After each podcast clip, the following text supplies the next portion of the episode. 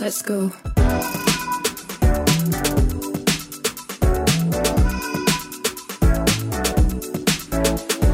Welcome to Micromobility, a podcast exploring the disruptive potential of lightweight utility vehicles.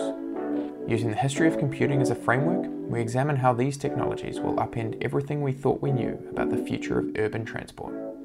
The host of the show is Horace Dediu, founder of Asimco dot com, and I'm his co-host, Oliver Bruce.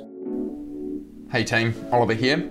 Today I interview Kyle Dirksen, founder and C E O of OneWheel, about their journey.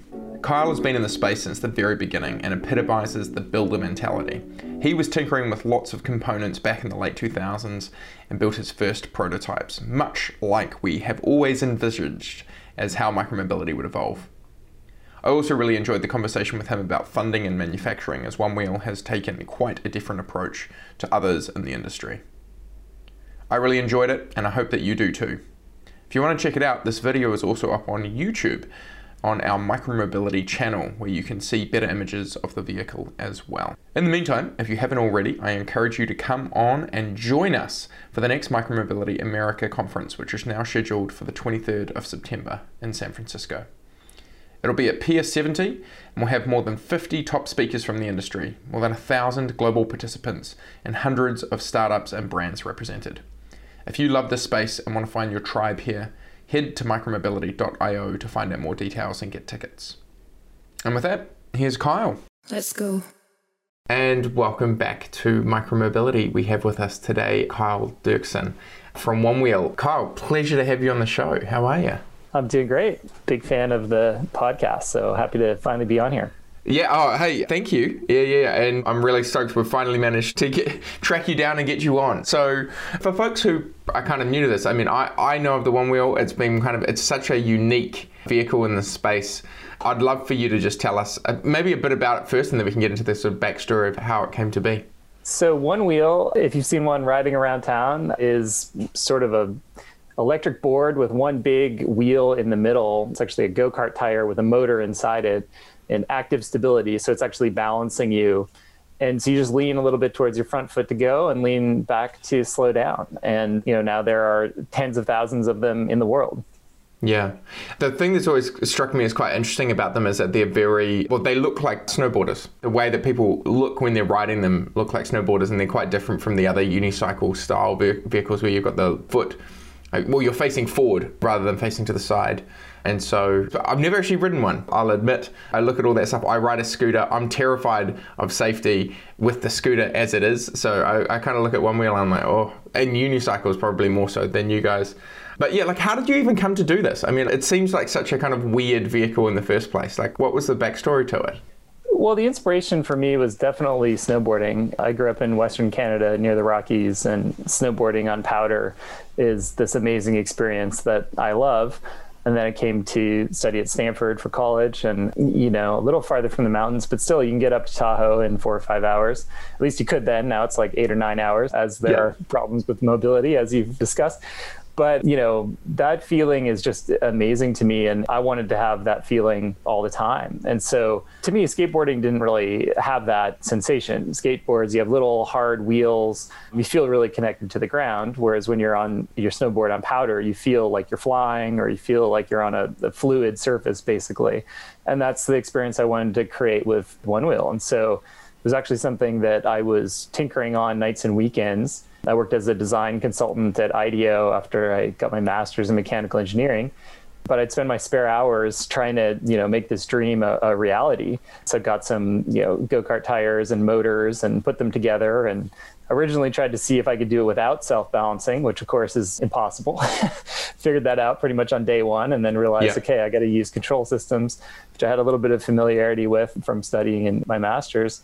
Built a version one prototype with an Arduino and a big, you know, motor from, you know, washing machine or something, you know, batteries from security lighting, big lead acid batteries at the time. This is, this is around two thousand eight or so. Mm. But after some time tinkering, I got it going and was able to ride down the street and put a few of my friends on it. And they were like, wow, this is awesome. Can you build one for me too? And then I actually had to put it back on the shelf for a little while because the tech wasn't really here yet to make, you know, the kind of experience that I wanted to, where it was really elegant and integrated, you know, needed to wait till the in-hub motor technology was available and lithium batteries got to the point where they could be small and light. You know, a lot of the enabling technologies that you talked to your other guests about, also the MEMS, gyro, and accelerometers. two thousand eight, I mean, that was like the early iPhone, you know, people were mm. amazed that when you flipped it, your photos would flip around. And, you know, I, I could see that that technology was going to get, you know, more sophisticated, and the, the gyros, which really allowed it to, you know, move significantly past what accelerometers can do on their own, uh, were, were just starting to be integrated. I think the ones I had on my prototype cost, you know, eighty or a hundred dollars each, um, you know, and subsequently over the next few years, those dropped to pennies because yeah. of the, the volumes of smartphones. And so fast forward a few years, you know, we launched the product in twenty fourteen. And so, because it is exactly the sort of story that we would expect of, right? And our thesis for micromobility, which is that the low end kind of modularity of components come together. You must have been doing this earlier than Sanjay, like doing Boosted and, and that, but but by the sounds of things, you, you ended up launching vaguely around the same time with actual products into the market. Yeah, I think I was tinkering on the, the concept a little bit before them. You know, we were both students at Stanford around the same time. And then they were kind of looking at it from the, you know, the drone technology, you know, the small outrunner motors that people were using in drones. And they realized that, you know, electric skateboards were, were due for reimagining them with this new kind of powertrain.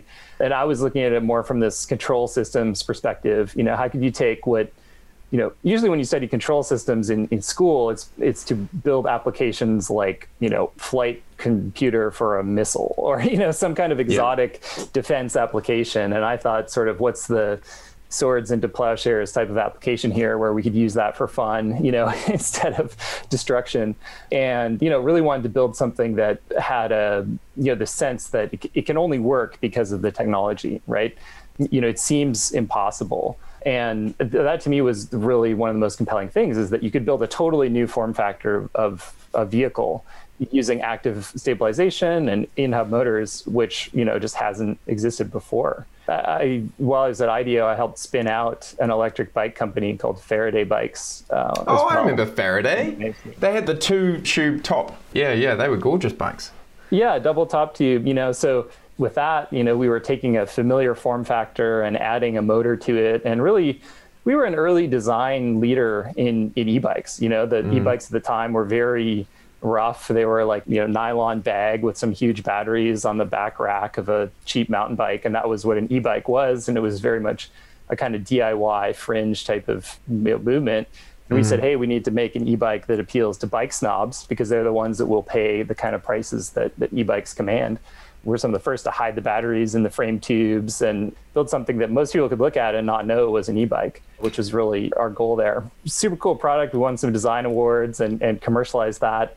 And that's really where I got the bug for micromobility. And then, you know, wanted to take it sort of farther, you know, into building something that, like I said, just really could not exist without the, these new technologies.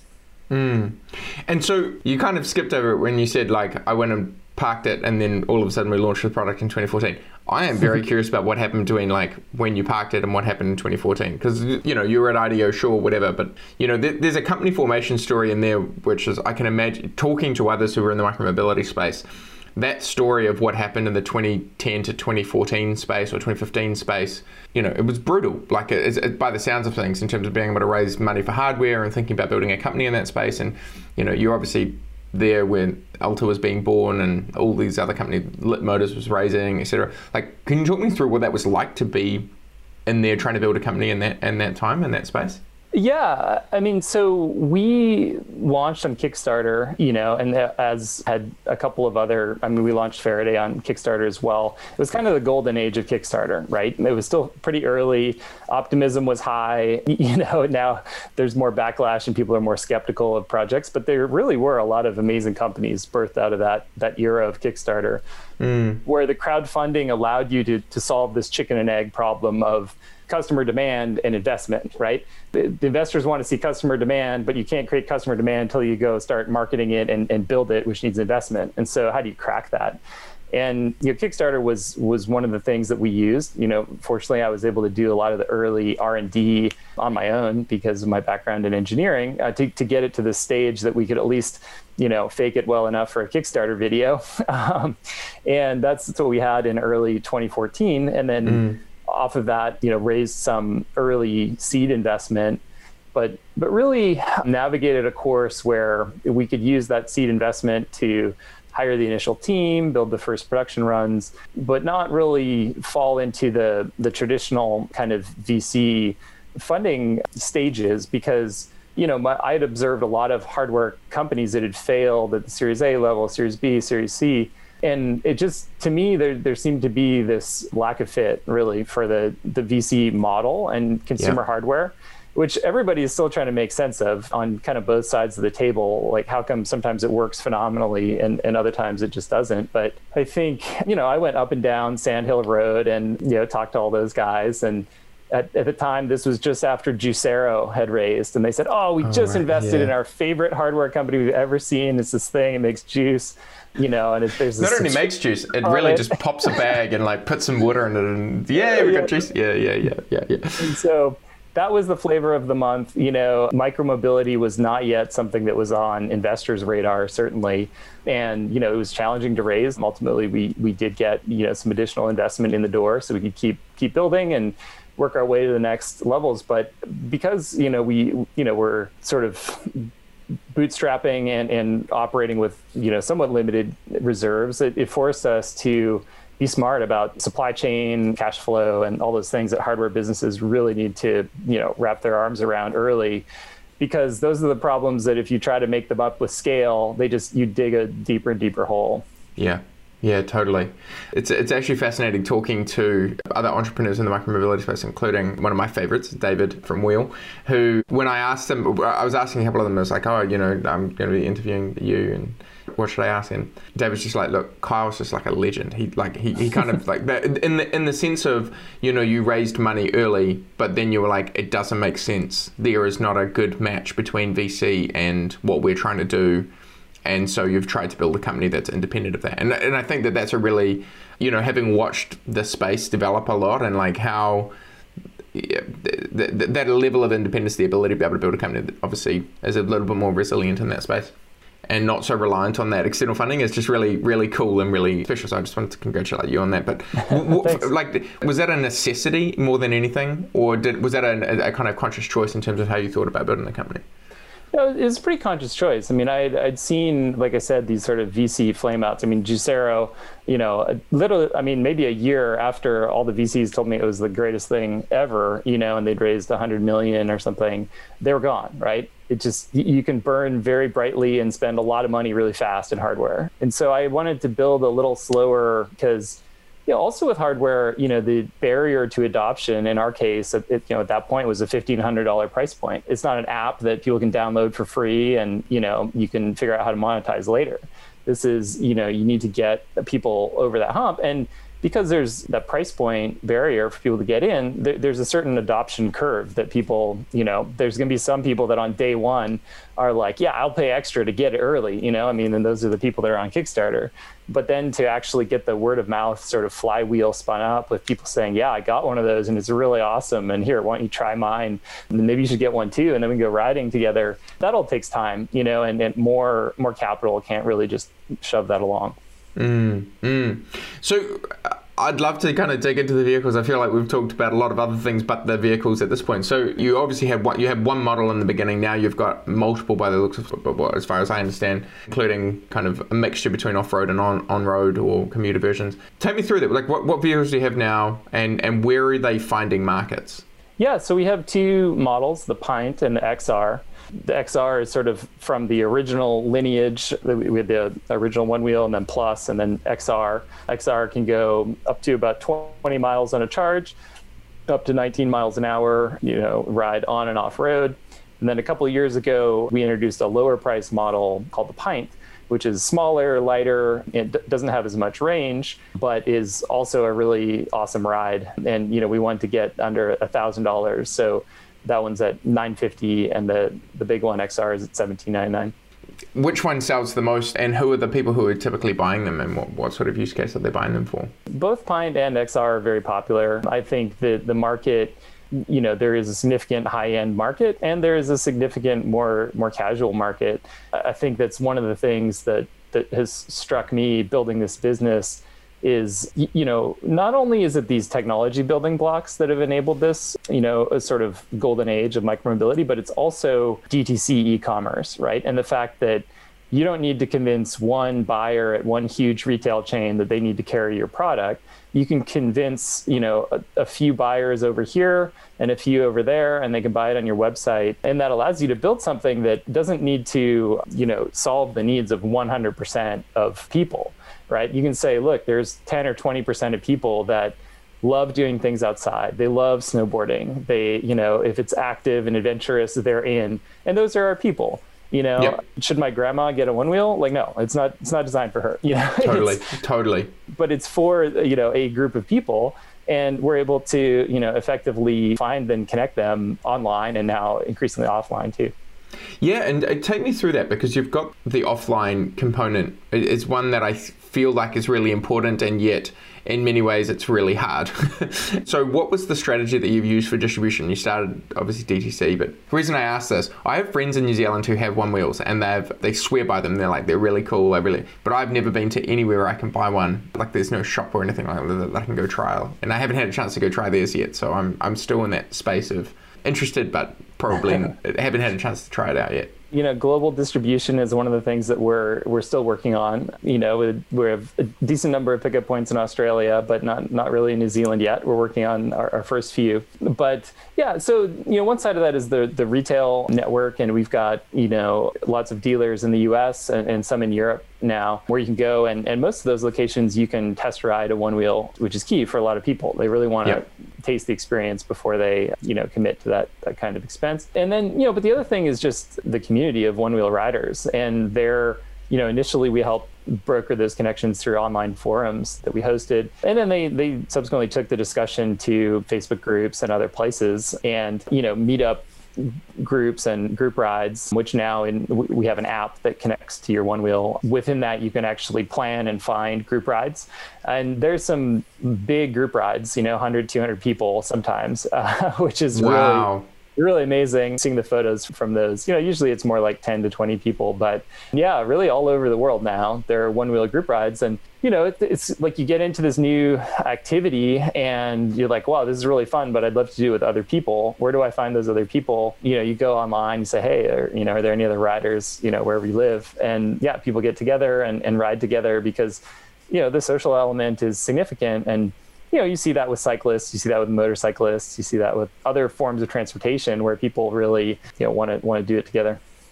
That, that has been one of the things that I've really admired about your company and the way that you've done it. And similarly to like Boosted, I think did a really good job of community building around kind of like quite a niche vehicle.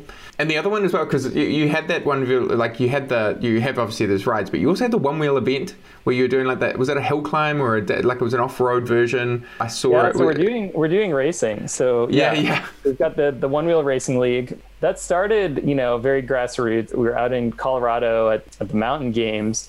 And uh, we were an exhibitor, and we said, "Hey, what if we just sort of on the on the slide just laid out a little course here in the in mm. the town square with a couple of cones, and people could race around it? Mainly people from our company because there weren't that many, you know, one wheel riders out there yet." And so we did that, and lo and behold, there all these people came and stood around and, you know, took videos on their phones. And so the next year we, we built it a little bigger, and the next year we built it bigger, and then they were like, hey, you can't actually do this here anymore. You kind of steal it. So, so we went on, you know, now we're, we're hosting events on ski resorts uh, in the summer. And, you know, this year we had three regional qualifiers, and the big Race for the Rail is coming up. Yeah, yeah. And of course, uh, that's mean, another place, you know, racing is the thing that you guys talk about, whether it's automotive or, you know, other micromobility stuff that's happening now. But any anything, you know, human nature is they want to go race it, right? and, um, Especially with these vehicles as well, because yeah. it's just so, they're fun. Yeah, I'm the the big one, we haven't actually had, we did, we covered them off in, in the Micromobility World Conference, but I haven't had them on the podcast, and I really should do it, is the, is the e-scooter folks who are trying to build, like, their scooter's got one hundred k's an hour. It's bananas, the stuff that they're yeah. talking about doing. And um, it's obviously pretty, pretty, I think, a really exciting space. Yeah, um, and on, you know, on the one hand, that's not for everyone. And frankly, like I couldn't even probably make it down the one-wheel race course that these people are going absolute top speed on. Yeah. But it's, you know, it's inspiring, and it, it also pushes us to develop a better product, right? And it pushes riders to develop their skills and, you know, of, of course, raises the profile of, of what we're doing. Yeah, well, it's, you know, it's, it's it's like free content for you guys, right? If you got a heap of people going out and generating some amazing stuff. But I watched the video of the Race for the Rail from last year where they had like the some of the helmet cams. It was like, yeah, they've got banana. What felt and, like uh, banana speeds to me on what it feels like a, you know, it's just a go kart wheels with strapped to an electric motor, you know. Yep, those are the best yeah. riders in the world for sure. Yeah. Which I think is yeah. another interesting concept, right? Is like, take scooters, right? I, I don't really talk about so-and-so being a great scooter rider, but I do talk about so-and-so being a great one-wheel rider. And there, there yeah, was this, from the beginning, we had to de- decide, you know, is this thing a toy? Is it a sport? Is it a vehicle? And we really said we want it to be, you know, a sport and a vehicle. And so everything we've done is, you know, chasing that way. You know, people ask us, oh, are you going to make one for kids? Like, no, that's not really like the, the focus here. You know, we're, we're, we're trying to make the most advanced vehicle that we can and connect with people who love sort of pushing the limits and taking it farther. Yeah, yeah. Kind of going into that, as you think about it, right? That the one thing that I've, as I sort of mentioned, I still look at that and go, man, this feels a little bit, it, it looks like it's got a bit of a learning curve to it. The, the fact that it's got the stabilization systems in place and all that sort of stuff, it still strikes me as being, from someone who's looking at it going like, oh, that looks like it's challenging to ride. How do you counter that learning curve and kind of getting over that hump? Yeah, I mean, really the number one way is, is to go try one, you know, mm. find one of your friends that, that has one and, you know, wear your helmet and go, go have a go on it. You know, it really is significantly easier than it looks. As people have tried other board sports, you know, learning to snowboard, it takes three or four days of just falling so many times to get the hang of snowboarding. If You know, if you've ever done any surfing, I mean, that's it's really a lifelong pursuit. You know, it always yeah. it always humbles you. You know, one wheel is really like you're you're going to learn in a couple minutes. You know, and mm. it looks much more intimidating than it is. And so we we love doing events where demos are available because you you just get all shapes and sizes of people that realize, wow, this is actually, you know, totally doable. And so, you know, with, with COVID and the pandemic, we had to obviously, you know, cut that whole program. But, you know, we've, we've done pop-up shops and demo tours and things like that. And really getting on the board is, is best. And, and similarly at our, at our retailers, you know, most of them, you can go demo the board and, and try it. And yeah, it's just a couple of minutes, you know, I mean, and the interesting thing too, is there's a bit of a double standard, right? Because nobody knows how to ride a bicycle until they learn how to ride a bicycle, right? Yes. You you remember what age you were when you learned. I was five, but everybody remembers that moment. And at first you're like, there's no way I can ride a bicycle. And then eventually you, you learn and it clicks. One wheel is significantly easier than that. It's just that most people already know how to ride a bicycle. So we get to bring that experience of learning to ride a bike for the first time to, in many cases, you know, adults that are learning how to one wheel for the first time and like reactivating those parts of their brain, uh, mm. the you know, joy of learning something new. And then you get it and then you're good to go. And that's, people ask, you know, is this recreation or transportation? And really it's both, but it kind of sneaks at it from a recreation side. You know, yeah. most people are going to get a board, have fun with it, and then they're going to realize, oh, I could ride to the shop on this thing. Oh, I could actually commute on this thing. And, you know, that's kind of the the direction that this goes. You're saying all this and I'm like, damn, I got to get me one of these. Where I live at the moment, I take a train to, to town. And I at the moment, I take my boosted rev scooter down to the train and hop on and do all that sort of stuff. Like, there's no reason. Actually, that would be even easier because it would mean I can go and sit and sit down and all that sort of stuff. Yeah, I mean, that was one of the, the things too, you know, having having done e-bikes in the past is that there's actually some non-negligible friction at either end of an e-bike journey, right?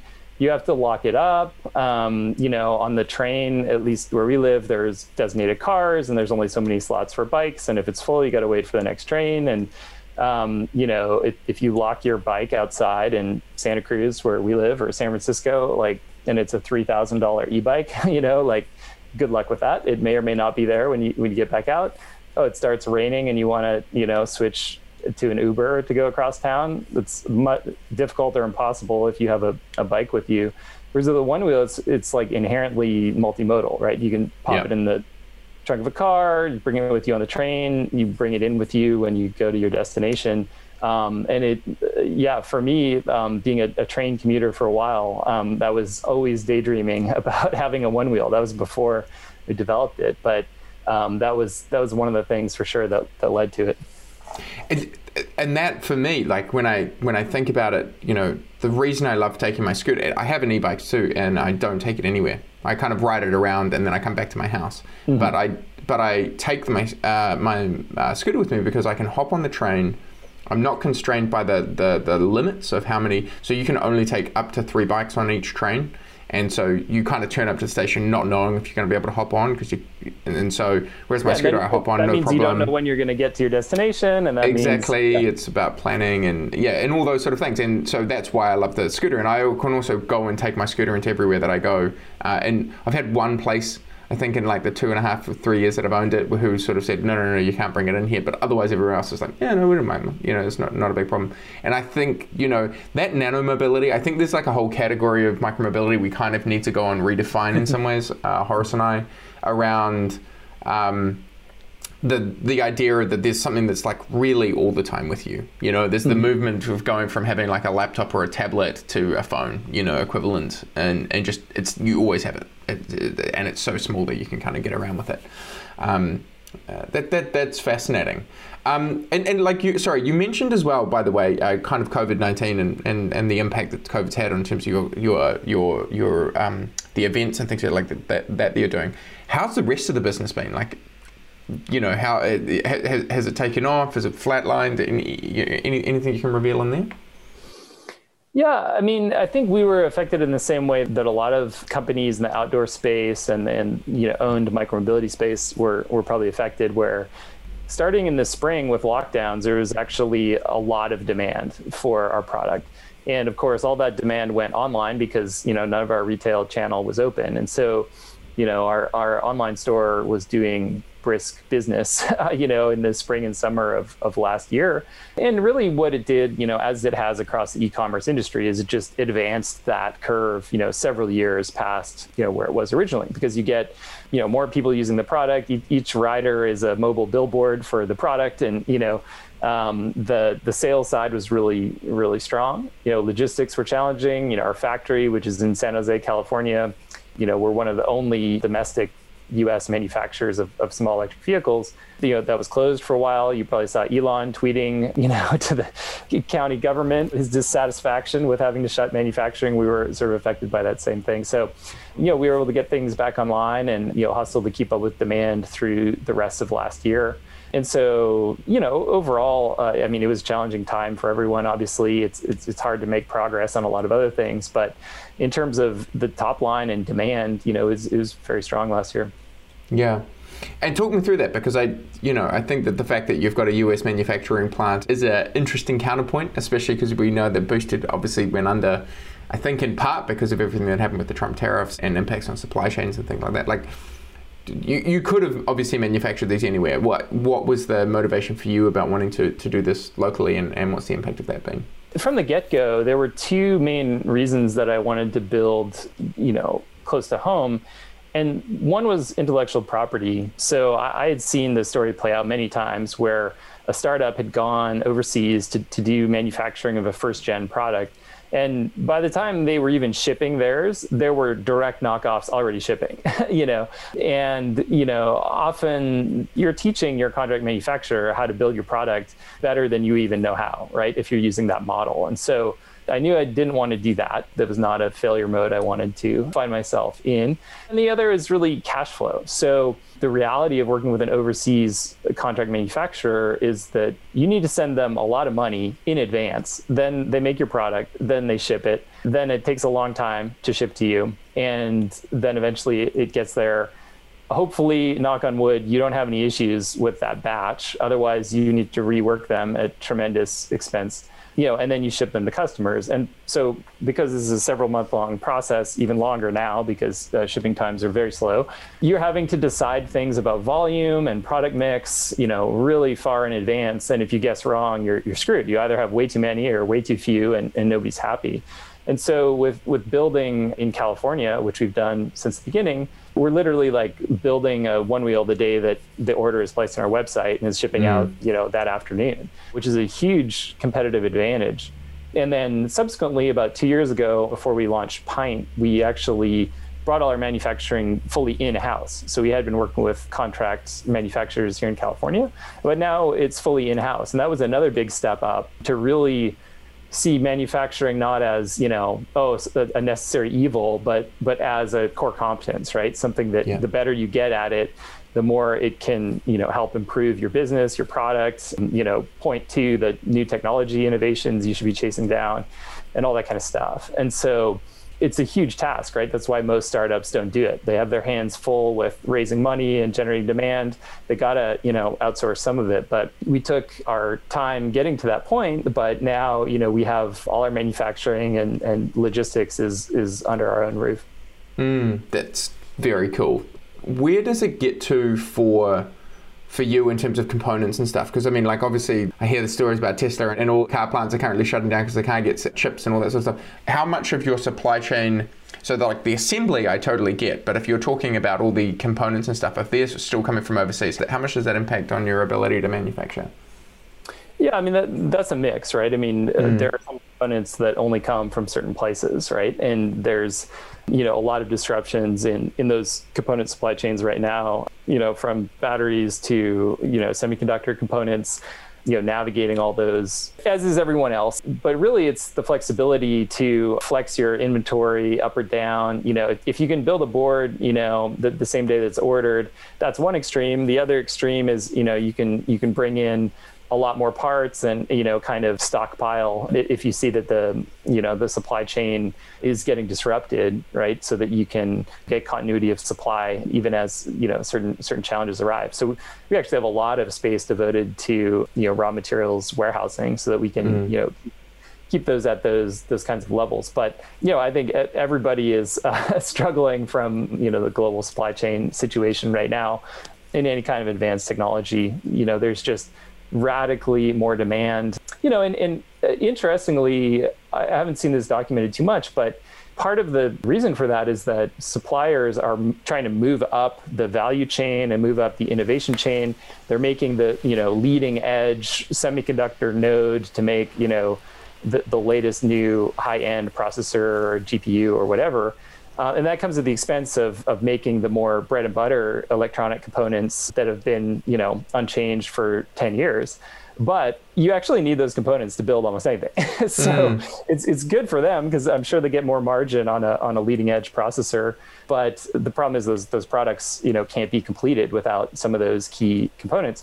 Same with batteries, right? You're seeing companies that were making, you know, sort of general purpose batteries actually closing the factories and and shifting into building electric car batteries in different form factors. So not only is demand tight, it's actually decreasing in some cases. Supply is decreasing because they're repurposing factories to go chase the, the electric car market. And so, you know, you'll see this play out, I think, a lot in the next year or two, where there's sort of a, a generation gap in, in some of the technology. Yeah. Oh, fascinating. I'm looking forward to, to unpacking that more. I'm kind of curious, like, as an O G of the space, you've seen the development really of this right from the kind of get-go, right? Which is you're playing around and, and with what, what felt like probably a toy at the time and turned into something that's obviously a, a product that's being shipped to tens of, tens of thousands of people. But what are you most excited about in the micromobility space? Where do you think that we're going to go? I mean, it, it, Horace's thesis, it sounds like you're a believer. Where do you think that kind of logically takes us? Yeah, well, I, I'm definitely a believer. I think that, you know, where it logically takes us is that everyone has a personal light electric vehicle, at least one. And, and I think they probably have at least one that is owned, and they may use some shared as well. But, uh, you know, that is really the landscape, right? So when I said that a few years ago, I think everyone's going to have some kind of personal light electric vehicle. People were like, you're insane. But mm. now it's totally reasonable. You're going to have a one wheel, you're going to have an e-bike, you're going to have a scooter, whatever, whatever, you know, suits your needs. Uh, you're probably going to have one, and maybe more than one, right? And, you know, the, the like the unbundling of, of the car is, is a real thing. You know, we can use material, energy, space on our streets, space in our houses and apartments much more effectively than cars let us do. You know, we've people have ridden over fifty million miles on one-wheels, which as far as I can tell from public data is like more miles that have been driven by autonomous cars, right? But the, the yeah. billions that have been poured into that. And so micromobility is one of those things. It's like here today, it's it's happening. Not everybody has quite realized that it's happening yet, but but it certainly is. And those exponentials are are well on their way. You guys cite cite many of them on the show. You know, I think one one area that I'm not quite sure about is like, I don't think there is an iPhone of micromobility. I don't think there is one vehicle or form factor that will be dominant and get seventy, eighty percent market share. I just think that, you know, it's never been the case in transportation, right? You, you go to the car dealer, they have small ones, big ones, you know, you know, pickup trucks, which Horace hates, and, you know, uh, smart cars, and they all serve real purposes that, that people have for them. And the car industry didn't just ultimately one day end up with a single vehicle. Same with bicycles, right? It's like, it's actually going the other way, you know? Mm. There's high performance mountain bikes, there's ultralight road bikes, there's really robust commuter bikes. They're specialized, right? And they're specialized because of physical affordances that, you know, cannot really be subsumed into one extremely smart device. I think there's an overlay there that involves sharing. So you may not need the monster cargo carrying e-bike every day of the week, but the days you do need it, maybe you can access that in an app. You know, I think the the sharing business model is really, you know, it's really unique, right? And mm. it's really like nobody's quite cracked the code. And I know many of your guests are, are working on that. But at the end of the day, it, it seems like it's here to stay, right? And the, the modes will change, the pricing will change, you know, who's paying for it may change. But that is going to, I think, be with us for a while. And I think it's just going to enable, you know, people to get the mode that they want when they want it to basically solve their job to be done.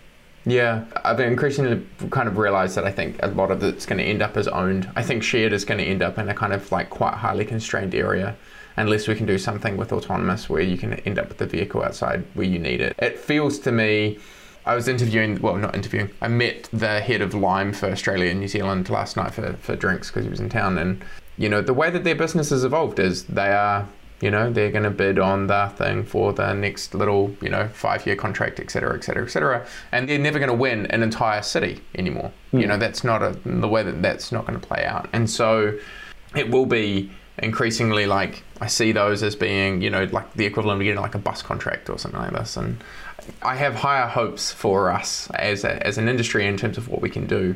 Um, I think the exciting thing will come in the new vehicle form factors. So I think it's it's the what can we do with, you know, e-mopeds or vehicles that are slightly larger, and then how can we start to reclaim the streets and say, look, this is just a better option. It's going to be way cheaper on a per kilometer basis. We are going to work out how to get these to you. And it'll be, as you say, that mixture of kind of owned and shared. Um, and I think most people will, I, I hope.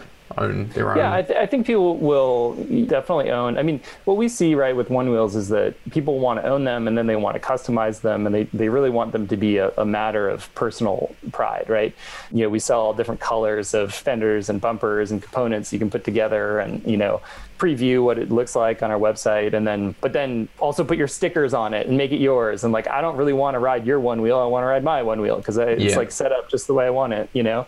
And so I think there is that pride of ownership, personalization aspect, which is really a key for people. And then, yeah, and then there are some use cases for shared, right? Like travel or special purpose vehicles or things like that, where I think, you know, that will be an excellent, excellent model. So I think it's going to be both. Yeah. Yeah. Awesome. Hey, well, look, we're running up against time, but I just want to say this has been phenomenal. You're such an interesting character in this space, and it's a total joy to have a chance to uh, kind of unpack that with you. And thank you to Sean also for helping connect us. For folks who want to track you down and, and find out a bit more about you, where would they do that, Kyle? So they should go to one wheel dot com. They should go to at onewheel on Instagram. It's probably our main social media, and, you know, or at ride one wheel on Twitter. Yes. Awesome. Well, thank you so much, and looking forward to hopefully seeing you in the Bay Area for Micromobility America, and then hopefully having you back on the show at some point in the future. Absolutely. Find yourself a OneWheel to go try, and I'm totally. sure you'll, uh, you'll join our ranks. I'm, I'm looking forward to doing this. I'm, uh, I'm resolved. So, uh, yep, I'll let you know what I think. Absolutely.